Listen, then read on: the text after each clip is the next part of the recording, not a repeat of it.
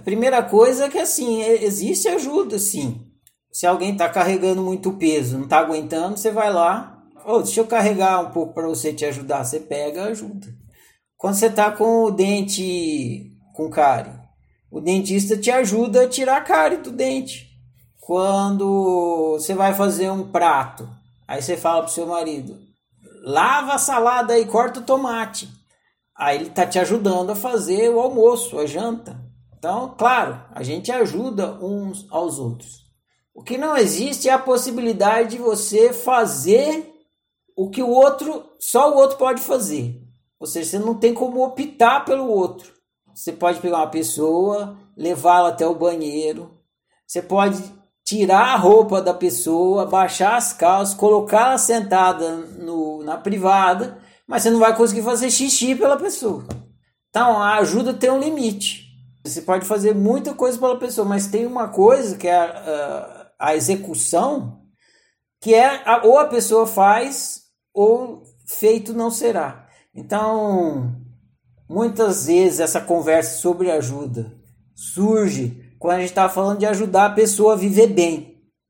E não ajudar a carregar sacolas ou ajudar a pessoa a ir no banheiro, mas ajudar uma pessoa a viver bem.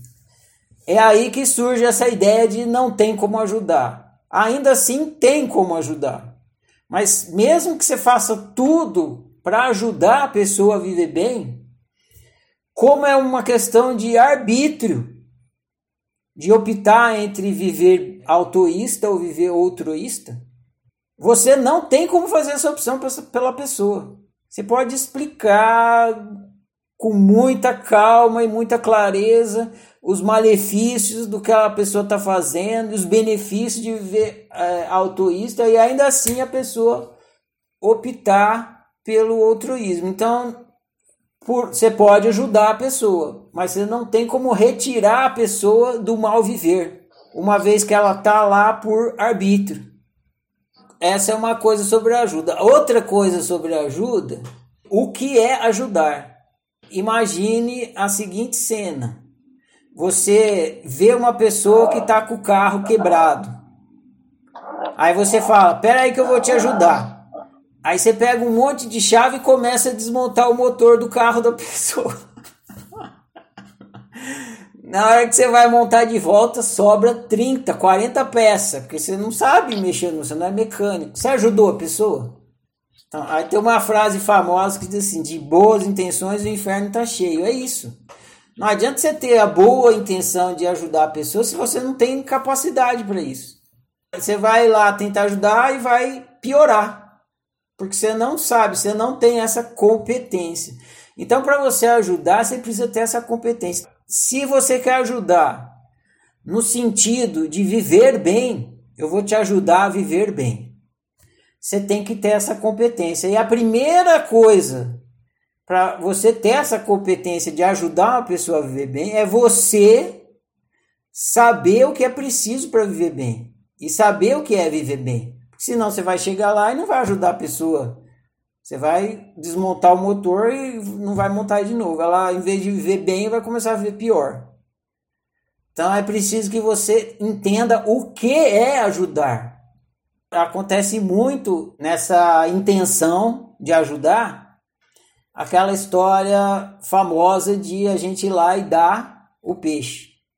A pessoa tá com um problema, você vai lá dar o peixe, dá o peixe, você vai lá dar o peixe, a pessoa dá o peixe, chora, dá o peixe, ah, dá o peixe, dá o peixe. Nunca a pessoa vai aprender a pescar. Se você sempre der o peixe achando que você vai ajudar, você está prejudicando a pessoa. Porque você está mimando a pessoa.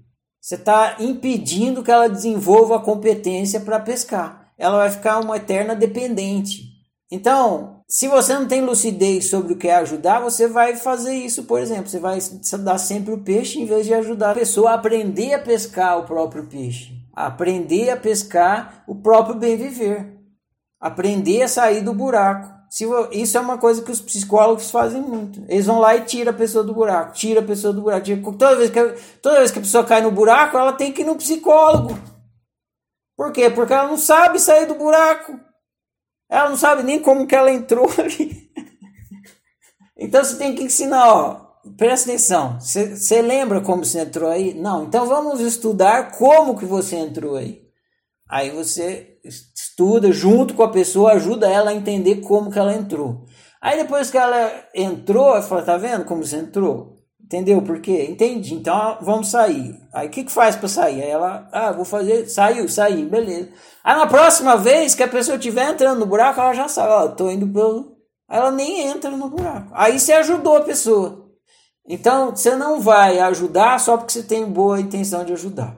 Você vai ajudar quando você tem competência para ajudar, quando você sabe o que é ajudar. Principalmente se for ajudar a viver bem, quando você sabe o que é viver bem e viver mal e por que está vivendo mal. Grosso modo, só para completar a ideia, uma pessoa que não entende o que é o altruísmo não tem competência nenhuma para ajudar um outro a viver bem. Todos nós vivemos mal quando entramos no viver altruísta. Então você precisa estar esclarecido sobre o que é o altruísta, senão você não vai conseguir ajudar a pessoa. Esse é o mínimo que você precisa saber para poder ajudar qualquer um a sair do mal viver. O que é altruísmo, como funciona e tal. Por fim, uma última questão que acho que tem mais a ver mesmo com o que você está questionando é que o que quer que seja que você execute pelo inútil prazer de ser você. É por isso que a gente deve gostar do que faz. Porque tudo dá trabalho. Tudo dá trabalho. Já que tudo dá trabalho, se for um trabalho que você não gosta, puta que pariu, né? O negócio já trabalhou, você ainda vai fazer de má vontade, imagina. O peso que a coisa vai ter. Pensa numa coisa que você faz de má vontade. Você faz, você faz se arrastando, você, você, fica, você paga para não fazer se pudesse. Não, eu quanto você quer que eu te pago para não fazer isso, né? Você faz de má vontade. Então tudo dá trabalho. Quando a coisa dá trabalho é, não é prazerosa, não é em acordo com a sua necessidade, pior ainda. Então é fundamental ter como prioridade que as coisas que você faça estejam em acordo com o que você é. O ser e o fazer andar junto. Que o fazer se desdobre do seu ser. E não que venha um fazer obrigando você a ser. O oposto, né? Que, que floresça, que venha do seu ser para manifestação. Você sendo, e aí você faz aquela coisa que é você sendo. Então a prioridade é você é, viver é, a partir do seu ser e guiado pelo seu GPS e pelo inútil prazer de ser você. Só que, e também é prazeroso para quem está produzindo uma coisa que vem do seu ser, saber que aquilo que ela está produzindo beneficia o coletivo, serve, né? Está falando de utilidade, serve ao coletivo. Só que isso não deve ser primário, deve ser secundário. Quer ver um grande exemplo disso? Van Gogh. Pensa se Van Gogh fosse só fosse se dedicar a, ao ofício de, de pintar os quadros deles se tivesse serventia coletiva, se fosse consumido pelo público. Ele não ia pintar nenhum quadro, porque ele pintou 300 e, e nunca morreu tudo atolado lá dentro do quarto. Então ele pintou pelo inútil prazer de ser Van Gogh. Isso acontece muito com muitos seres humanos. Eles produzem e a sua produção não é consumida no seu tempo. Isso, Van Gogh é um caso extremo, famosíssimo, né? mas não é o único muitos escritores, muitos filósofos, muita gente que produz muita coisa bacana que hoje em dia a gente está consumindo na sua época não foi aproveitado coletivamente. E nem por isso eles deixaram de fazer. Nem por isso eles deixaram de produzir. Por quê? Porque eles primariamente, fundamentalmente, produziram pelo inútil prazer de ser. Aquilo é o que aflorava deles. E quando calha da, da pessoa ter as duas coisas, melhor ainda. Quando você produz pela pelo prazer de ser você, pelo prazer de estar sendo você, e aquilo ali é útil ao coletivo, você também tem um prazer, uma alegria com isso. É um prazer duplo. Só que, é, como isso é secundário, se o secundário não acontece, o primário continua. Se você inverte, aí quando não tem o, o, a receptividade coletiva, você deixa de ser você.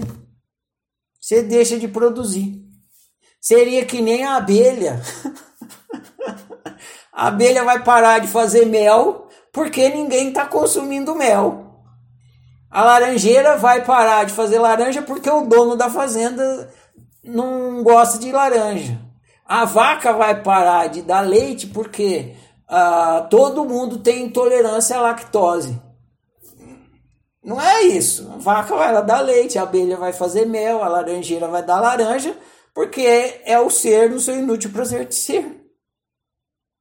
Aí, ah, todo mundo consome mel. A abelhinha vai ficar contente. Ó, oh, tô fazendo o que eu faço, isso ainda é, é, soma, enriquece a coletividade, serve a coletividade. A, a mesma coisa a vaquinha, a galinha, a, a samambaia, que é a árvore que faz fotossíntese e tudo mais.